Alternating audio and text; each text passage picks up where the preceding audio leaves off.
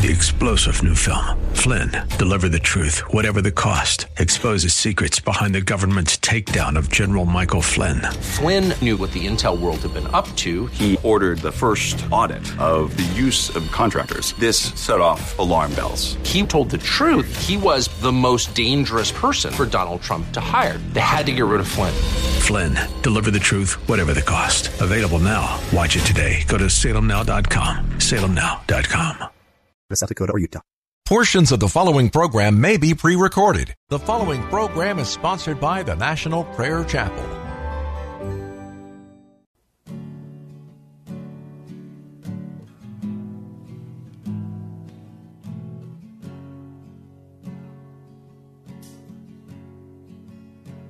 There is a judgment greater than anything you've ever known. It won't be long. Your life will pass by as a vapor, and you will stand before the judgment seat of God. And every secret deed and thought, every wrinkle, every spot will be in view.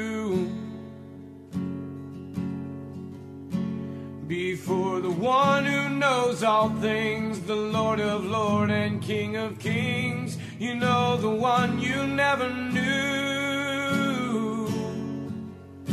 While you have breath, you have a choice to make in life. Turn away from your sin and believe on the risen Christ. You can find peace in Him from the judgment that's to come.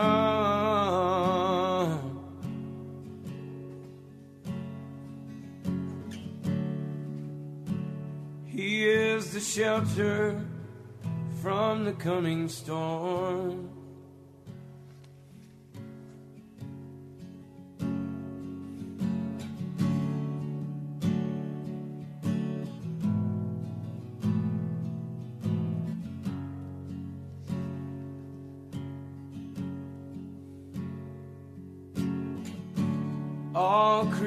Creation shakes at the mention of his name. He has power over life and death. Every knee will bow and tongue confess. Heaven and earth will proclaim that Jesus Christ is Lord. To the glory of the Father, will you bow? Will you surrender to His majesty? He can save you from the might of all your sin. This is the fight in which He stands in perfect victory. While you have breath, you have a choice to make in life. Turn away from your sin and believe on the risen Christ. You can find peace in Him from the judgment that's to come.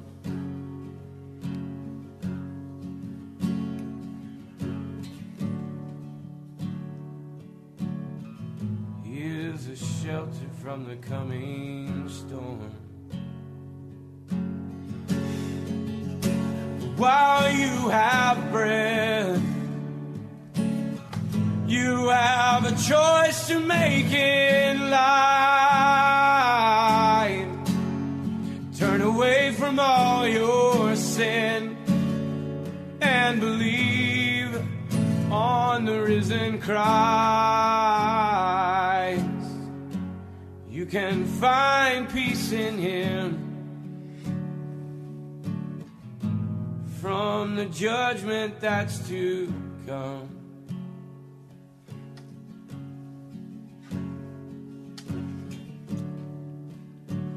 He is a shelter from the coming storm.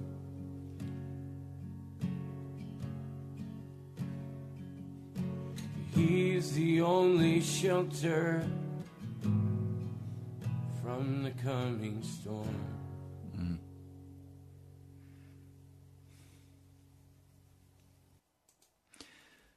Welcome to Pilgrim's Progress. I'm Pastor Ray from the National Prayer Chapel. I'm glad you're listening today. I want to share with you today the place of crushing and ask you the question Have you rejected the crucifixion of Jesus? Have you rejected the crucifixion in your own life? Let me just read the story for you. It's found in Mark, the 14th chapter. I'll begin reading in verse 32. They went to a place called Gethsemane, and Jesus said to his disciples, Sit here while I pray. He took Peter, James, and John along with him, and he began to be deeply distressed and troubled. My soul is overwhelmed with sorrow to the point of death. He said to them, Stay here and keep watch. Going a little further, he fell to the ground and prayed that if possible the hour might pass from him. Abba, Father, he said, everything is possible for you. Take this cup from me, yet not what I will, but what you will. Then he returned to his disciples and found them sleeping. Simon, he said to Peter, Are you asleep? Could you not keep watch for one hour?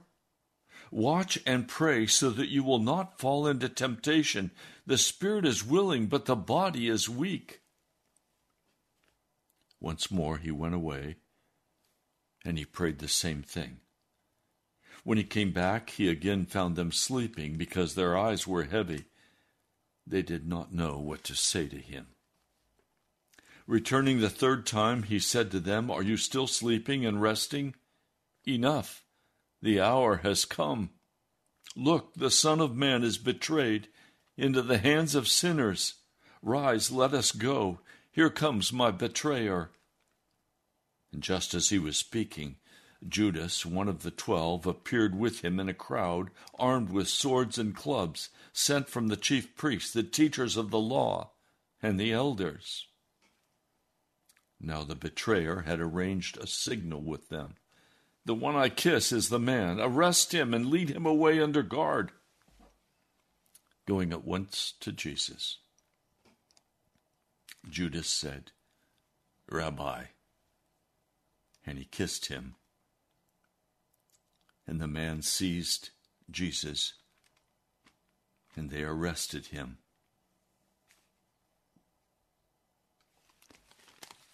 The story of Gethsemane. Gethsemane literally means the oil crushing the the crushing of the olives. It is a center where the Gethsemane stone is lowered upon the bag of, of ripe olives and they are crushed and the oil flows. Now, as we begin to talk about this,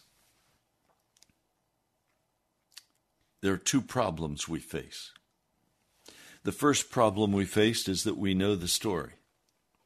We've heard it, if you've been a Christian for very long, over and over.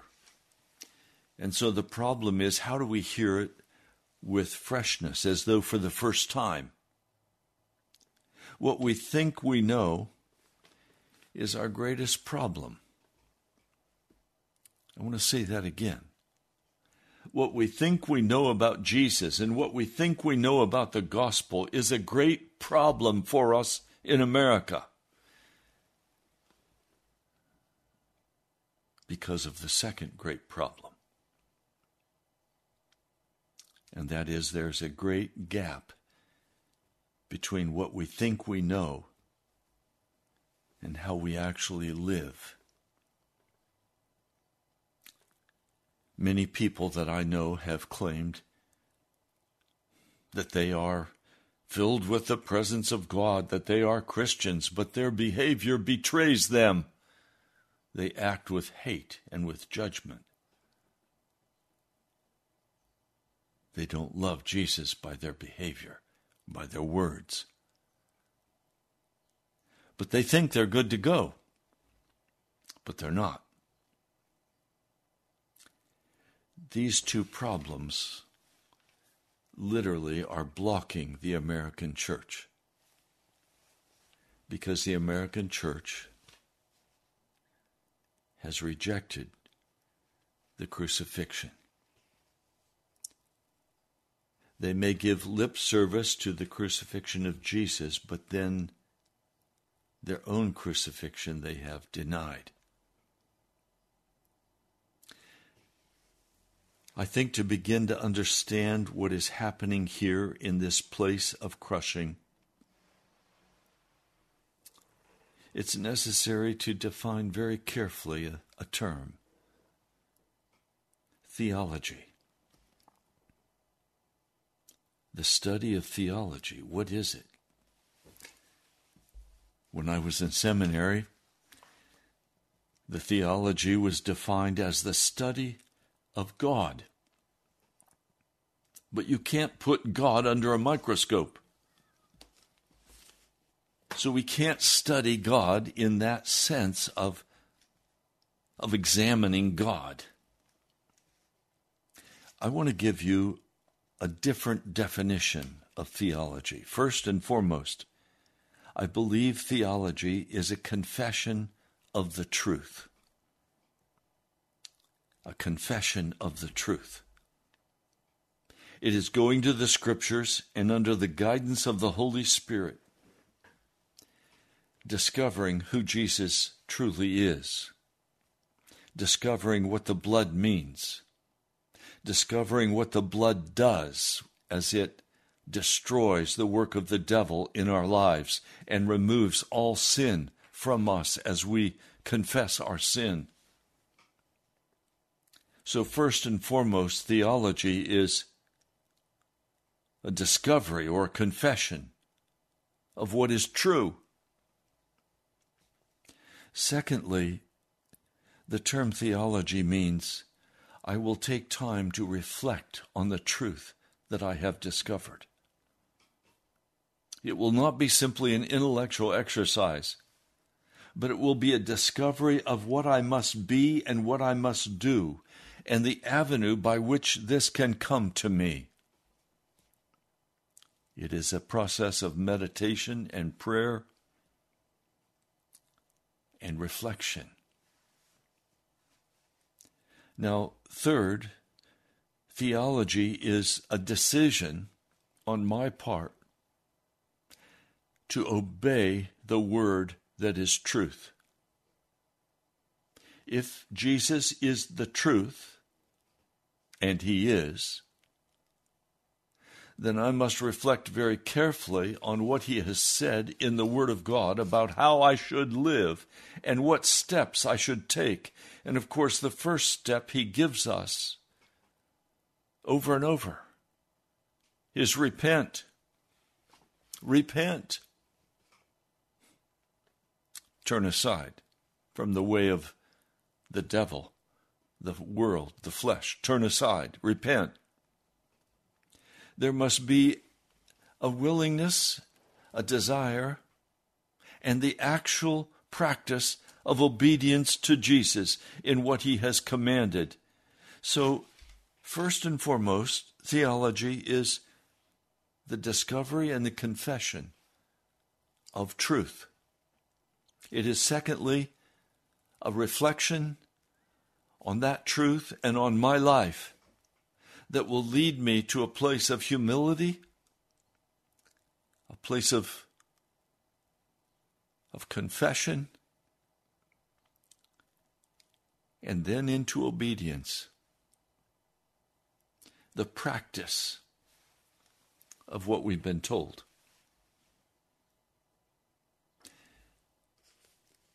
Now, in Gethsemane is the olive grove on the Mount of Olives. It is, by definition of Gethsemane, place of crushing. And the oil of the Holy Spirit begins to flow as we're crushed, as we acknowledge the truth, and as we put into practice that truth in how we speak and in what we do. Now, Jesus comes to this place of crushing, and he's being sent in a direction to become an atoning sacrifice for your sins and for mine. And that course separates him from his Father, brings an apparent but not real distance between he and the Father.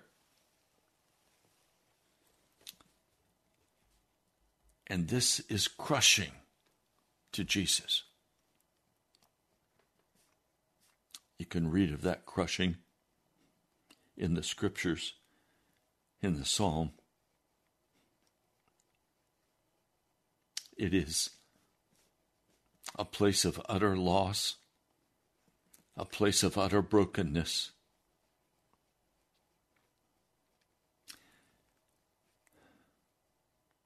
Now, Jesus is not able to easily enter into this. And in the place of crushing, he struggles with this. He cries out and he prays. Luke tells us that he sweats blood. It is agony of heart for him to lay his life down as, a, as an atoning sacrifice for us, to be separated from the Father, to enter into that place of absolute darkness.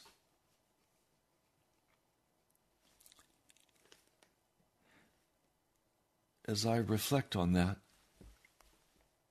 I've had to acknowledge that I have been able to leave the presence of the Father with casual ease. I've been able to live separate from Jesus with no pain. We live the way the world lives, and we live separate from the Father and from Jesus and from the Holy Spirit. We live in our religion. I have determined that I will not live in religion. I will live instead in the crucifixion and in the resurrection of Jesus Christ. But I have to ask you Jesus was crushed by the loss of closeness with his Father. What crushes you today? What causes you great pain and anguish in your heart? Is it the loss of a job? Is it the loss of money? Is it the loss of health? The loss of security or family? Is it the loss of friends? Is it the loss of lifestyle? What is it today that crushes you?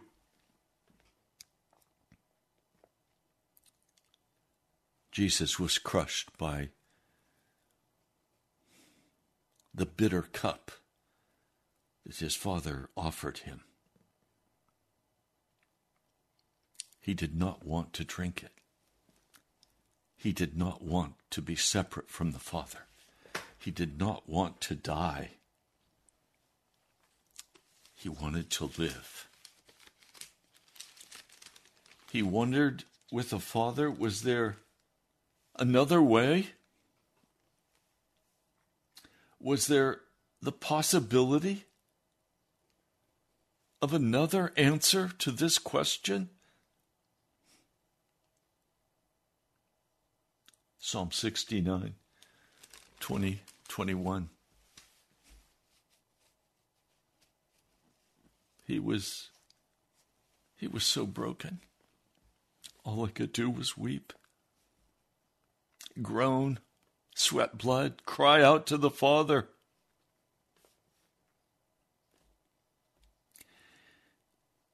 And that raises a question. What is your limit with God? Jesus reached his absolute limit with God and said, Not my will, but your will be done. He was saying, Your will is my will, Father.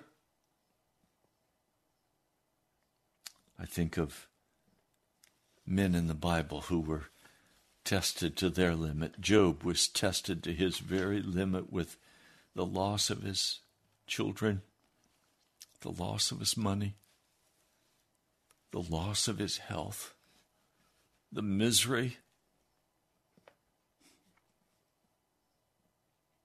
Elijah was tested to the very limit in that desert place as he ran from Jezebel. And where did he run? He ran to the mountain of God. And there he said, I'm finished here. Please bring me home. Moses, he was tested to his very limit. And he was told, You cannot enter into the promised land. But in his heart, he still worshiped the Almighty God of heaven. I think of Abraham. Oh, he was tested. Take your son, your only son, Isaac, and offer him on the mountain as a burnt offering. And immediately he sets out to take his son to offer him on the mountain, reasoning in his heart, This is the son of promise, and if God promises, I know it's true. And I know if it's true, then God will have to resurrect Isaac.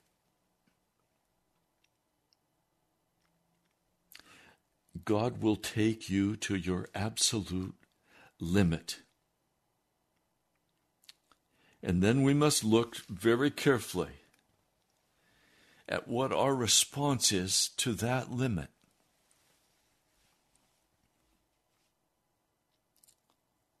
Have you been taken to your limit with God? I know many people who have been taken to their limit with God. And when they reach their limit with God, Many people that I know turned and walked away and settled into their religion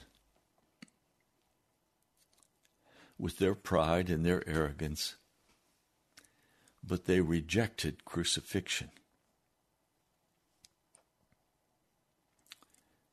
When Jesus reached his limit with God, he said, Not my will but your will be done.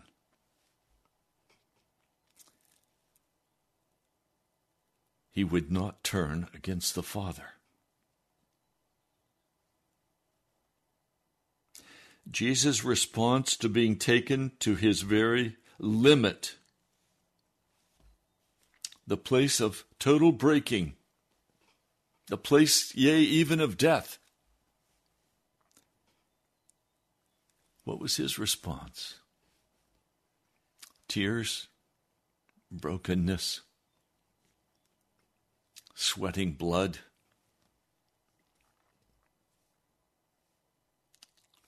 Praying, crying out to God, asking for another way.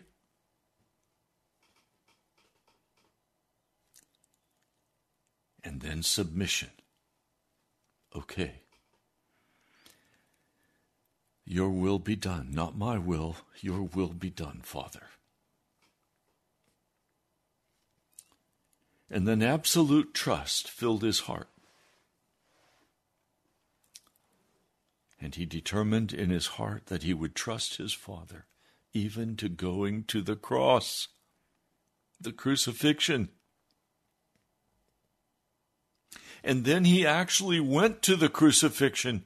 Obedience was the last response of Jesus as he was stretched on that cross, stripped naked, utterly shamed. He obeyed the Father's will. And he said, Yes, I will go. I will die. I will trust you. Now, what is the normal response of the human heart? What is the normal response of the human heart when we come to the end of ourselves? What do we most often do? Go to sleep.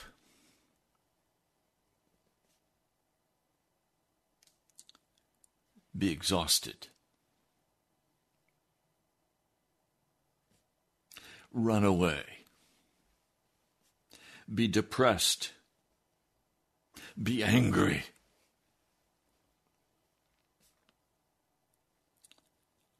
That's the normal human response when we reach the utter end of our own, own ability.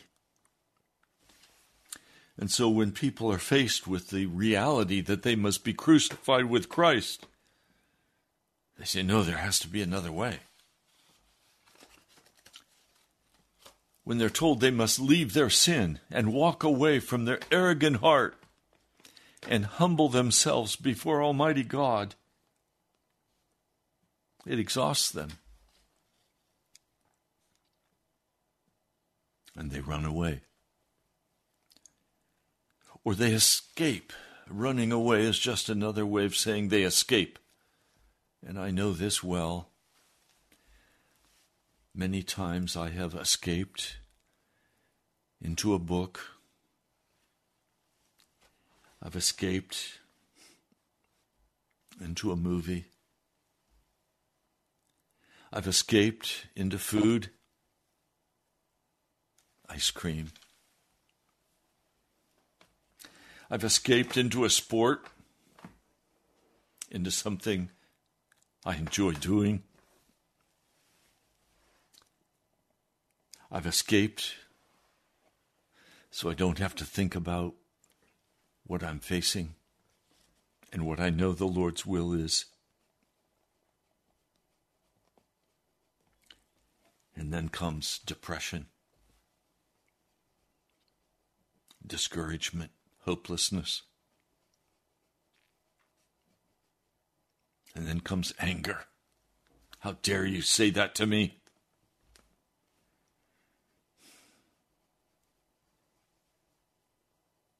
I remember so so vividly today when God said to me, I've been waiting for you to die, Ray. I was angry. How could you say that to me? Look what I've been through. Look how I've served you.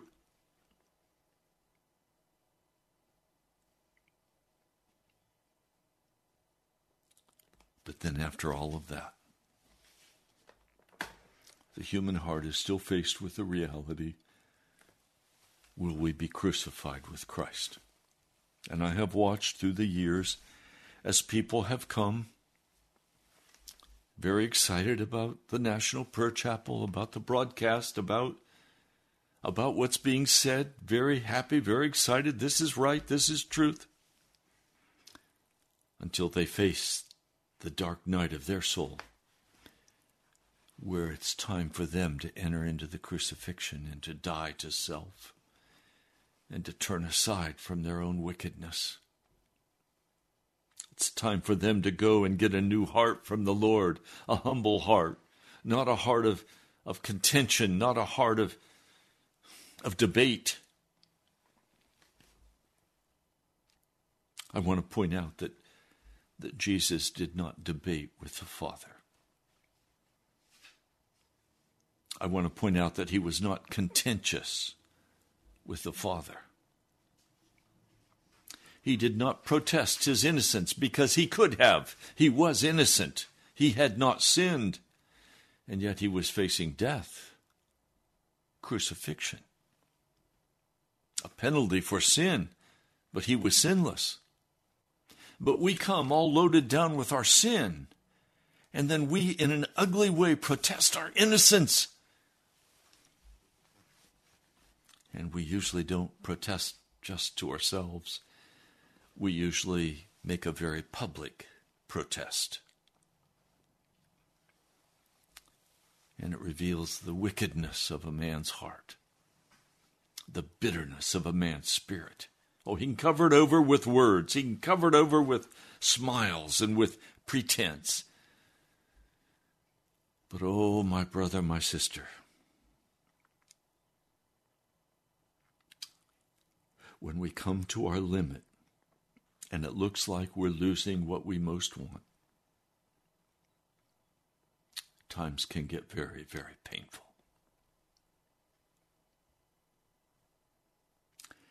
I know many people who have run away from their crucifixion and they've said and said, Oh, I'm a good person. I can do it. I can make it. I can even do something great for God.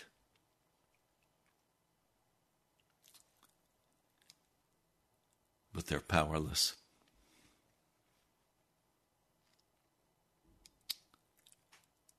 The power of the Holy Spirit. It only comes through crucifixion.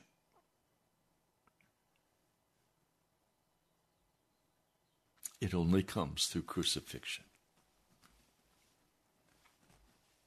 It only comes by dying to ourselves.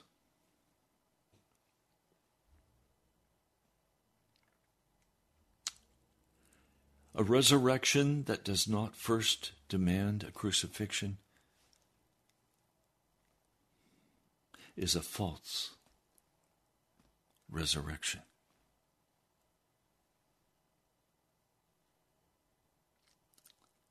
It leads us to sorrow. It leads us to emptiness.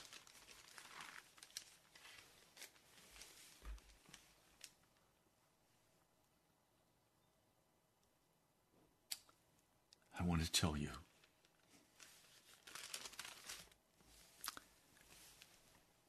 It's very easy to see in the way a person lives and conducts themselves. Whether they are still filled with their pride and their arrogance, or whether they have finally been willing to be crucified with Jesus.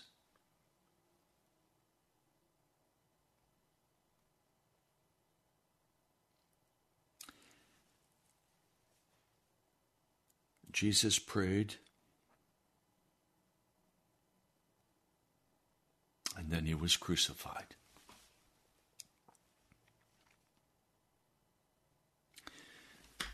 Are you willing to pray, to wait on God until this crucifixion is done? It must be done by Jesus. It is a supernatural work of God. It is not something you can do for yourself. It is something that is a gift of grace.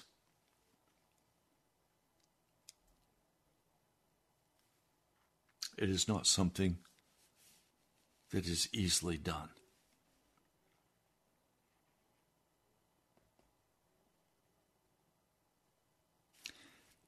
See, I know out of my own personal experience that a false crucifixion will be following Christ without any true service, without true obedience, without any humility. And that person who has walked in false crucifixion will blame and judge and criticize and debate and contend. I understand why. Because when they reach their limit, instead of tears and prayers and submission and trust and obedience, they rise up like a serpent and strike at others. And it's always someone else's fault. There's no personal responsibility. It's always a self defense.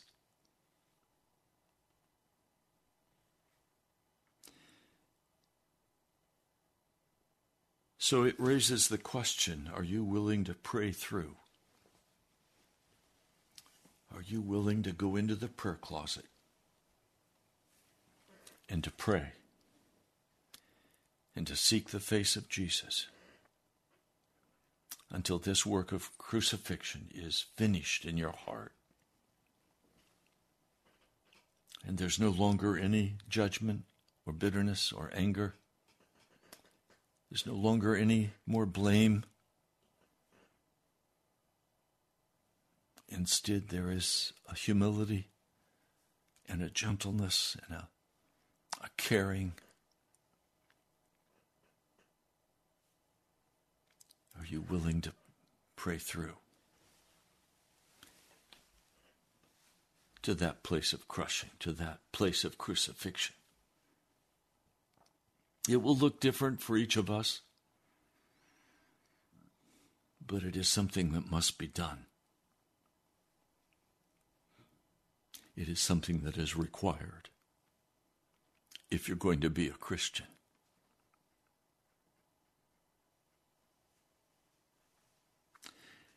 It raises the question how can I be loved by the world and walk with Jesus at the same time? I can't. To walk with Jesus is to be hated by the world it is to be condemned by the world. To walk with Jesus is to walk in humility and obedience. It will require you to speak the truth in love. It will require you to deal justly and honestly.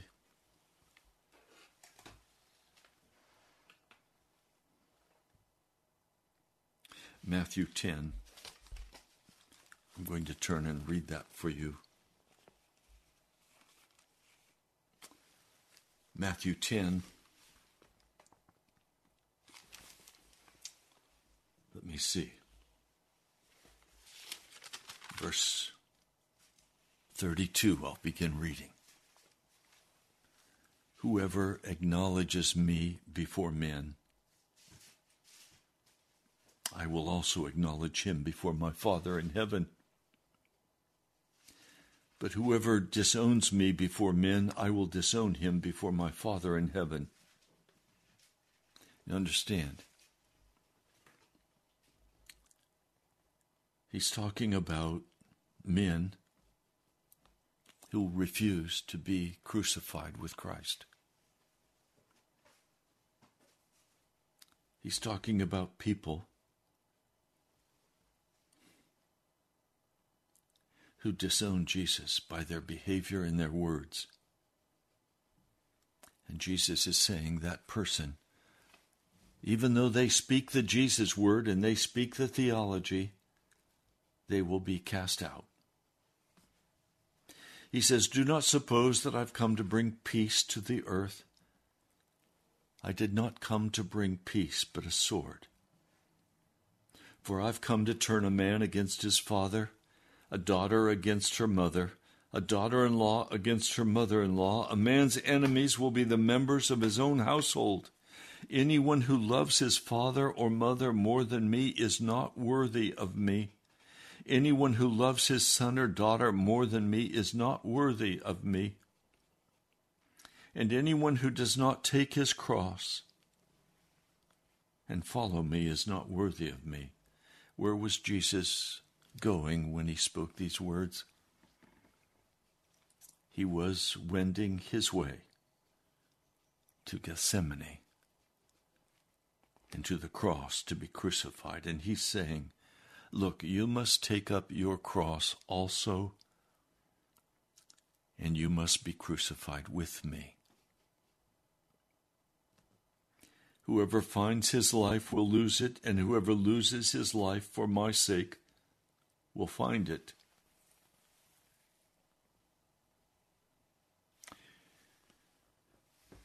This is what Jesus says to us, and frankly, this is a part of reaching your limit with Jesus. When he demands higher allegiance than you would give to your wife or to yourself or to your family, to your job or to your friends. He says, I must be first. All of these things that you love, all of these people that you love, you must be crucified to them. You must be given over utterly and completely to Jesus. And I challenge you today go and get for yourself a new heart and determine that you will obey the words of Jesus and you will be crucified with him and you will give up your life so that you can have eternal life. It requires giving up of our own life.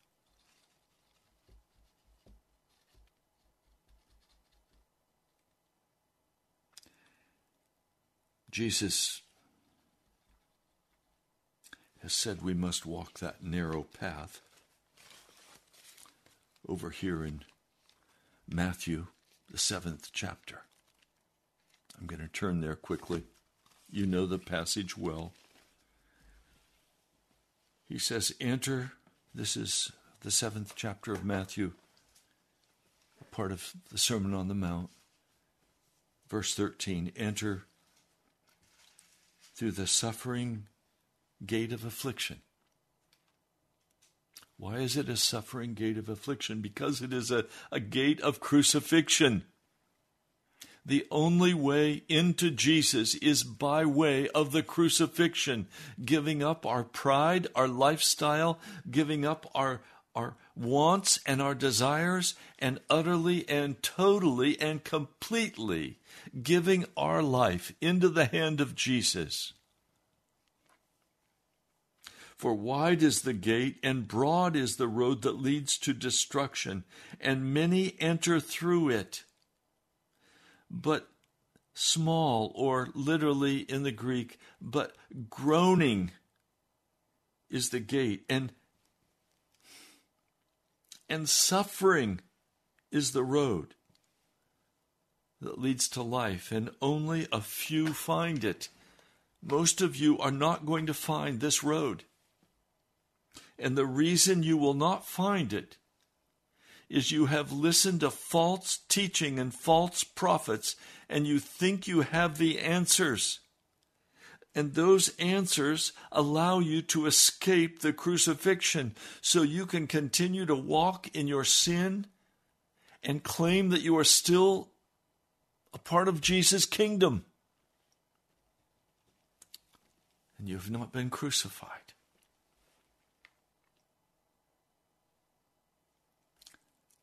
I'm very troubled by this.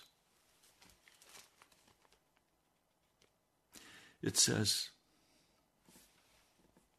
Do people pick grapes from a thorn bush or figs from thistles?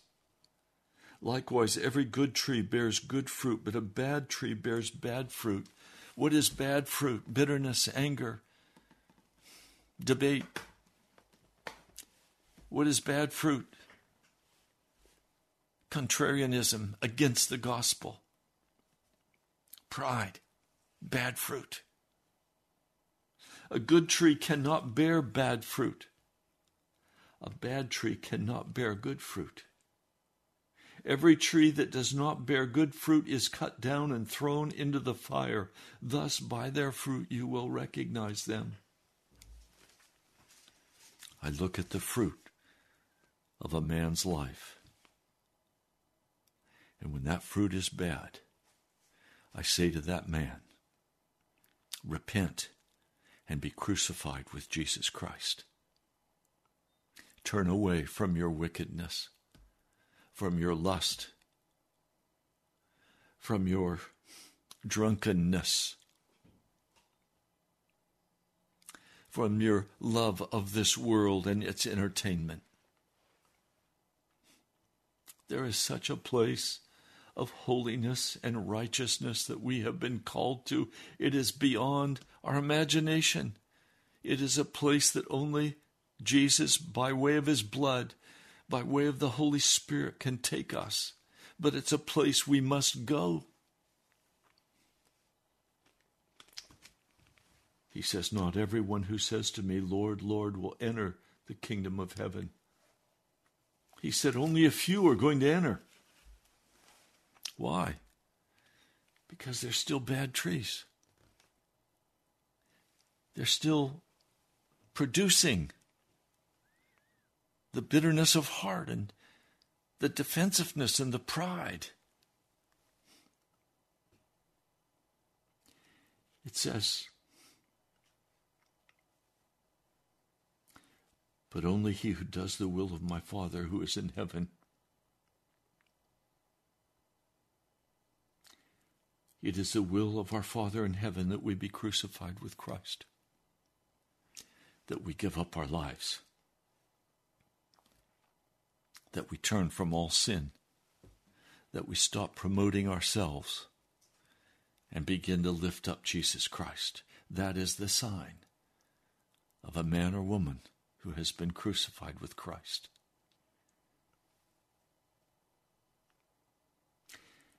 Many will say to me on that day, Lord, Lord, did we not prophesy in your name and in your name drive out demons and, and perform many miracles? And I will tell them plainly, I never knew you. Away from me, you evildoers, or you lawless ones, you, you wicked ones.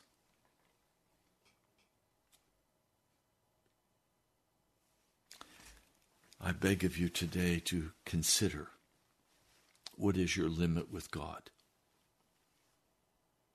Do you know what your limit is? Has He made that apparent to you? Are there areas that He has told you to leave alone, to walk away from? Is there a humility He has called you to enter into?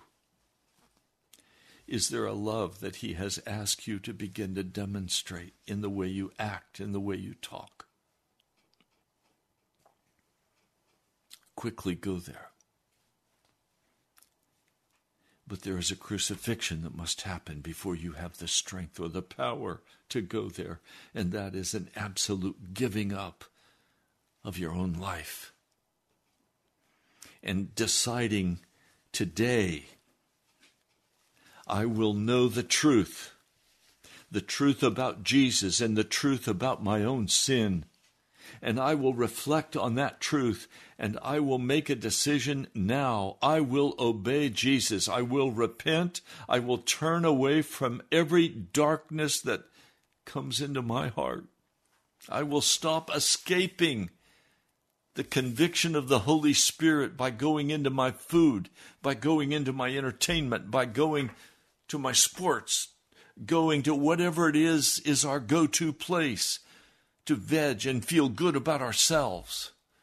It's not necessary that you feel good about yourself. It's necessary that you get made whole, that you be righteous before Almighty God, and then you'll feel wonderful joy and peace, and you'll be filled with the presence of the Holy Spirit.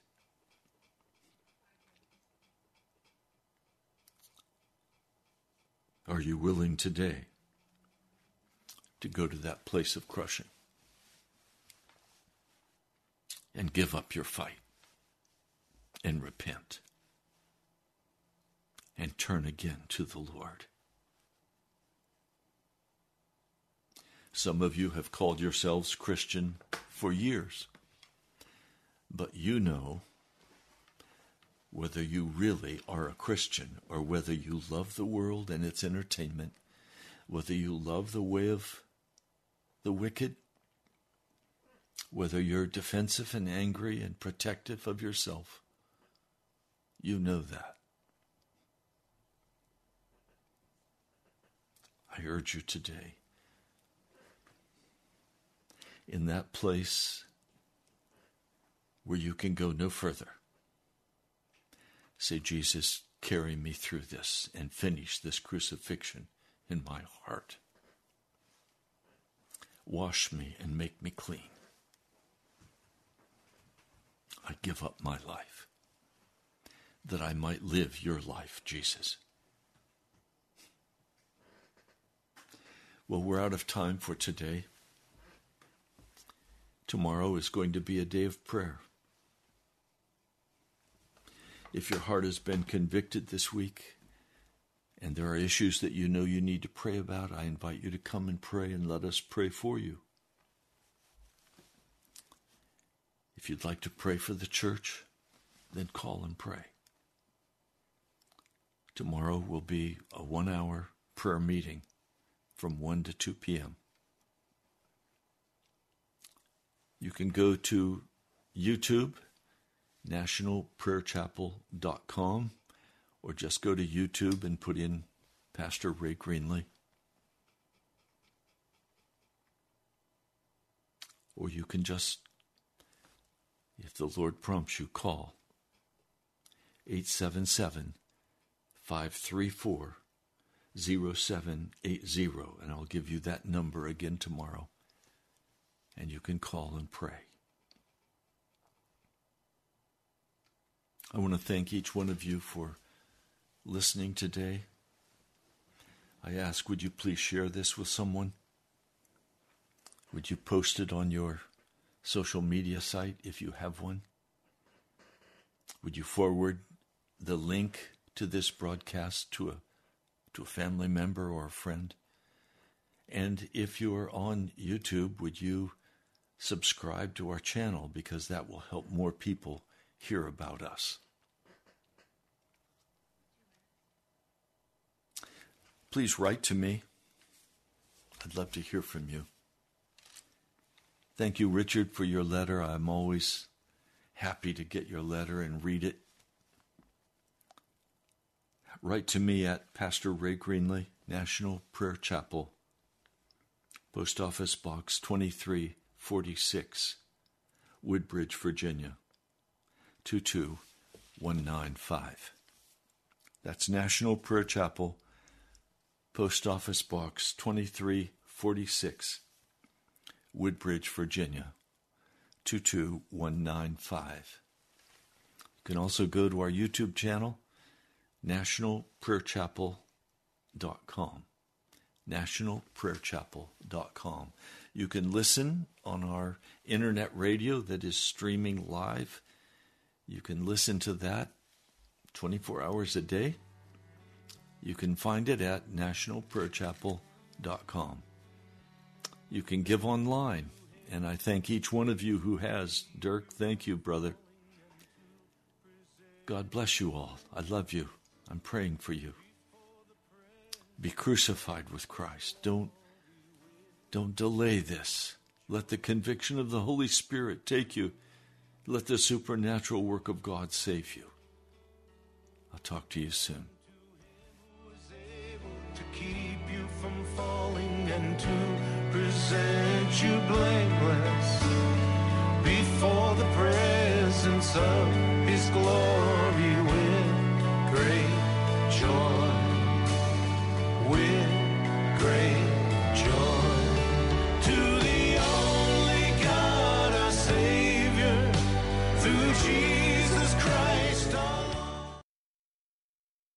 Let's see, something called.